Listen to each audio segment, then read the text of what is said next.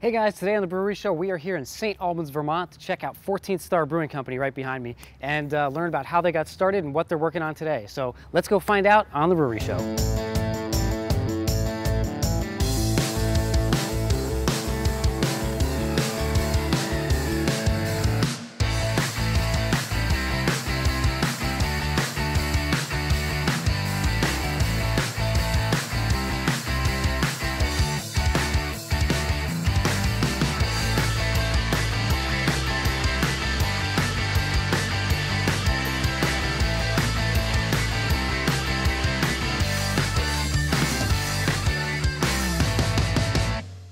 My name's Steve Gagne, uh, and I'm the founder of 14 Star Brewing. 14 Star Brewing started kind of as a, a daydream in, in eastern Afghanistan and thinking about the day when I could retire from the Army and what I wanted to do. So my buddy Matt and I, we drew up a quick business plan in the back of one of our notebooks with completely made up numbers because we had no access to the internet out there.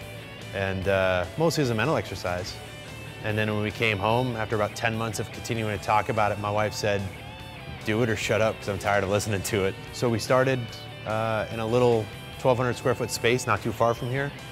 And, uh, and about a year into it, we realized that we were outgrowing that space.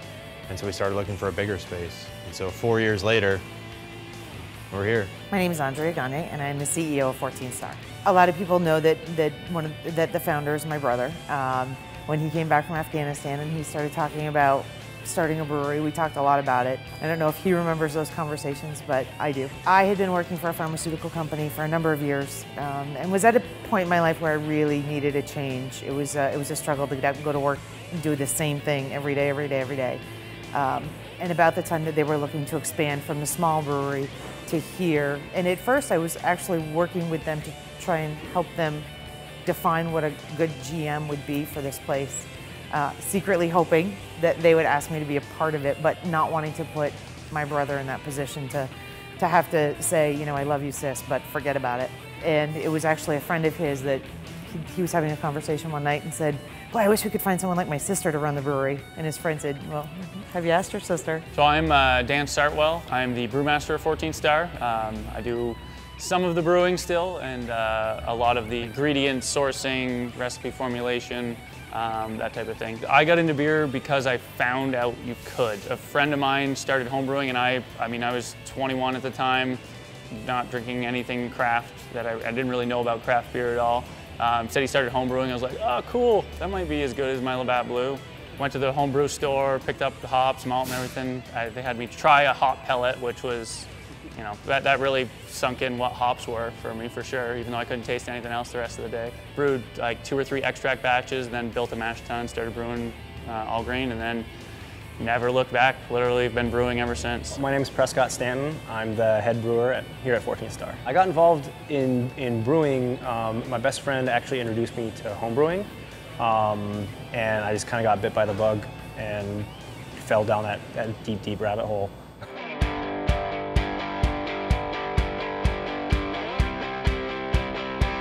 When we were looking at naming the brewery, we wanted something that was uniquely Vermont, um, but not kind of on the nose Vermont. So 14 Star actually stems from a television show. It was part of the news back when I was a child.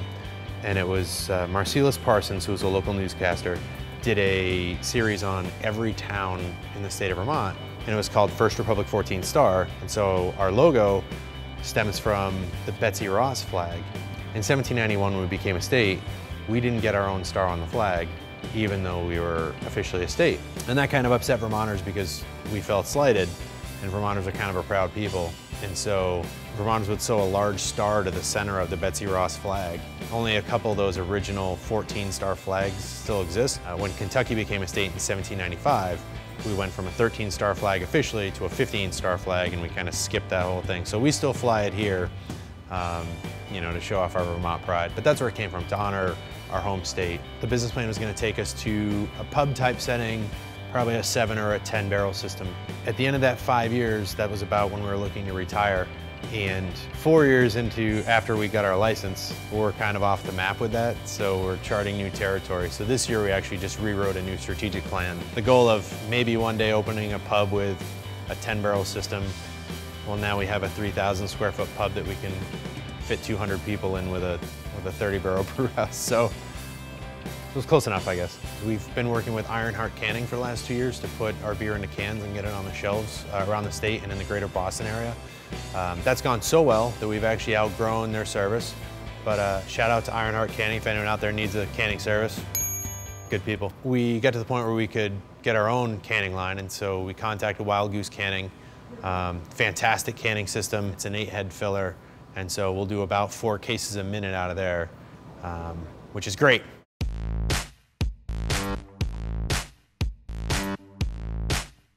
A lot of our beers are geared towards the military. So Valor Ale, which is our flagship, it's a hoppy amber ale. Um, and proceeds from Valor go to supporting Purple Hearts Reunited. That was their, basically their flagship, that was their original beer. It's been changed a lot since I joined on. I started making a few tweaks um, here and there at the beginning and now it's a I wouldn't say completely different beer, but it's uh, much more refined now. Purple Hearts United is uh, a good friend of mine's foundation. He was wounded in Afghanistan while we were there in 2010. He found that a lot of Purple Hearts and other Medals of Valor have been sold into collections and people trade them like baseball cards.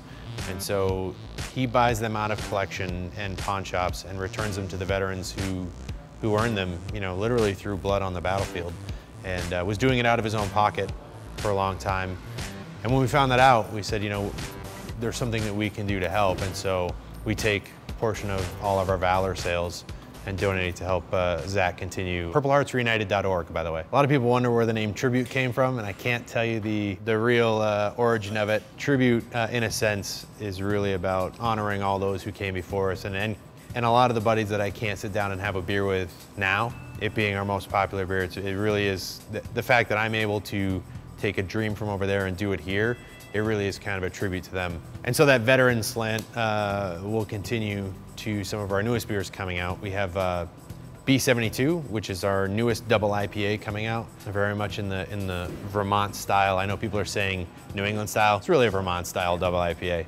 Um, and so it's out on draft in Vermont right now, uh, but we'll be canning that next year. A lot of times we do like historical brews or try to use either traditional ingredients or local ingredients, things like that. What I like to do is like if we're making a pumpkin beer, I don't want it to taste like pumpkins. I want to bring like a pumpkin pie flavor in the glass. Or like if we're brewing, we did uh, one for a couple years called the Raider, which here in town was the uh, the St. Albans Raid.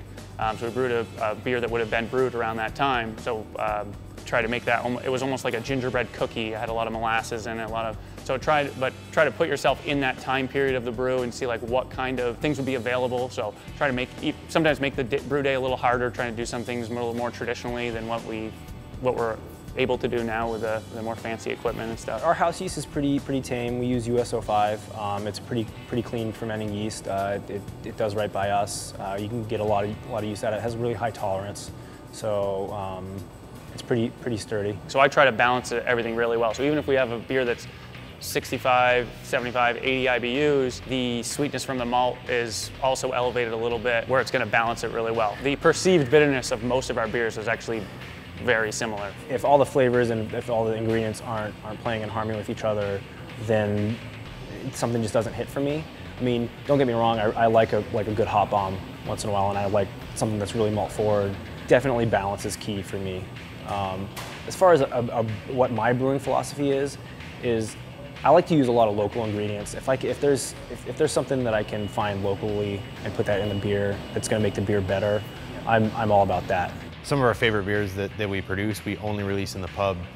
Um, we do a salted caramel brown. Um, my daughter and I make the caramel right on the stove at home and we bring it in and I make like a 12, uh, 12 pound batch and by the time it comes in it's like seven and a half pounds. and uh, we do a toasted coconut uh, wheat beer or excuse me, it's a toasted coconut and mango wheat beer. We call it Paradise Found. And uh, a lot of great coconut on the nose and it's got kind of a sweet uh, wheat beer uh, finish. It's, it's delightful. But my daughter and I, on our big walk at the house, we toast uh, 12 pounds of coconut, which is, which is awesome. And our house smells amazing for a couple days. We do our Gose and a Berliner Weiss here as well. Uh, they're only for in-house. So uh, we generally have about 15 beers on tap and we tend to distribute four or five at any one time. So. I actually really like our Vermonter Weiss. It's a Berliner Weiss style, sour with uh, local Green Mountain Greek yogurt. Um, we used to do it with a straight lactobacillus strain, but that cost about $100 per pitch. This is like $3 per pitch, and it's all, it's about six different strains of lactobacillus, so it gives a more complex character as well. But it creates a really, really nice tart uh, finish to it. Uh, we do that with 50% wheat, so it's a really long brew day that we takes forever to, to run off the wort. Um, so it's 50% wheat. It gives almost like a sour bread dough character to it. It's only about 3.5% alcohol, very drinkable, very tasty. Uh, you can have a couple of them and still feel all right. So Coffee IPA would be uh, my favorite beer here. Um, partly because that's a recipe that Dan and I really, really worked on for a long time. We really, like, from concept to finish, uh, we, we, really workshopped that and did a lot of, a lot of tasting. Um, it was a good collaboration with our coffee supplier. He selected a really great bean for us that just really played really, really nicely with our hops really tasty beer. It's unsuspected. Like you wouldn't guess that there was coffee in it. The color is just it's a gorgeous orange color. It's it's great.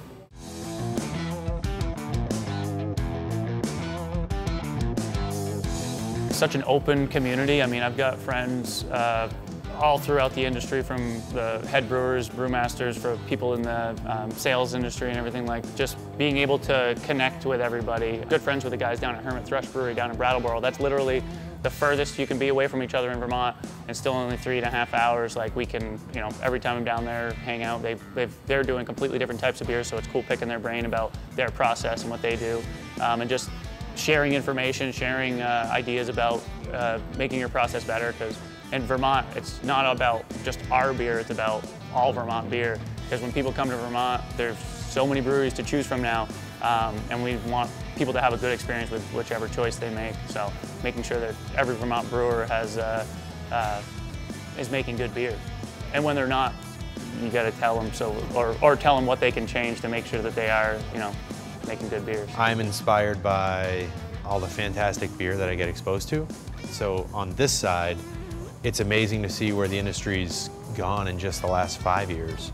We were Vermont's 22nd brewery, and so since Vermont Pub Brewery started a couple decades ago, we only had 23 breweries, and we've since, in the last four years, more than doubled that. It's interesting to see that the market and, and the environment's changing quite a bit, but there's still a great camaraderie amongst brewers. Uh, my birthday was the other day, and I had some fantastic beers that were, that were given to us by the brewers for my birthday, which was very cool.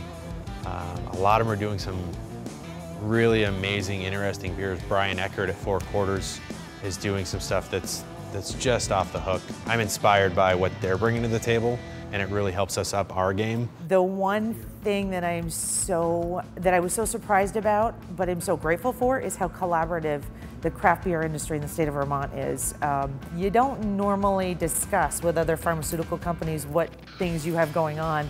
Uh, the craft beer industry is so completely different than that. You know, if there's something that we liked from somebody else's beer that maybe we want to try here, you can call them and ask them, and they share that information. Um, when we go outside to other events or to restaurants and bars, we don't usually drink our own beer. We like to drink everybody else's to see what, what they're coming up with and what they've done. And the fact that everybody bands together to create this Vermont craft beer brand is just phenomenal. It's nothing I've ever seen in any other industry before. I came from an industry that was really kind of cutthroat and I didn't really care for that.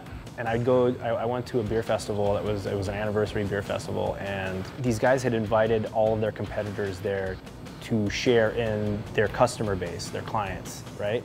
And I thought that was really cool where this, this brewery who had a captive audience, they could have just said, oh, hey, come and, come and drink our beers and let's celebrate another year of our business. But instead, they, cho they chose to open it up to their competitors and share that. They, they were willing to take their time and explain things and show things that I mean, they spent a lot of time figuring out, and they just, you know, willingly share that information. I think that's really cool that, that there's that, that kind of supportive community.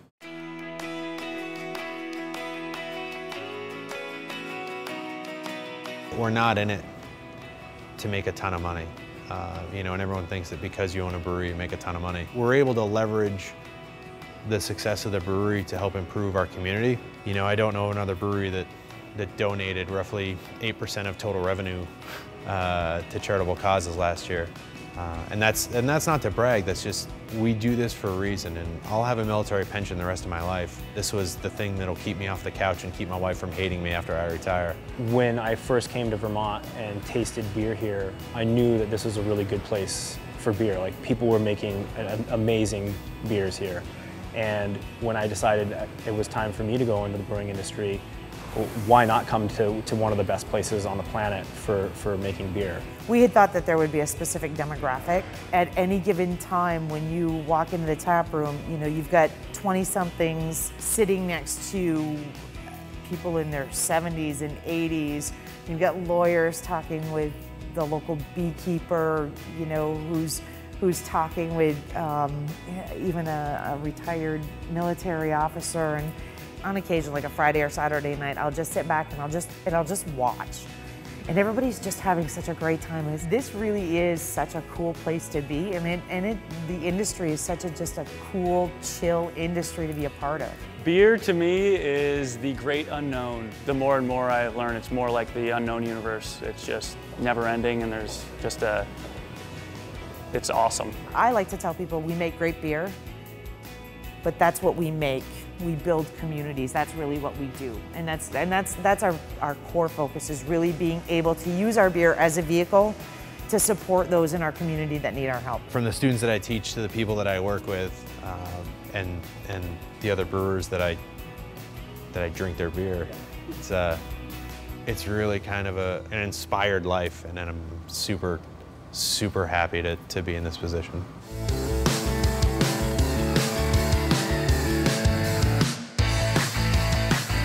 Well, that about does it here at 14th Star Brewing in St. Albans, Vermont. Thanks for checking out the episode, and you're going to want to check them out on their website or on Facebook. And of course, be sure to subscribe to us on YouTube so you can get more breweries like this because these guys are doing great things for the community. And uh, thanks again for checking out the episode. We'll see you at the next brewery. Cheers.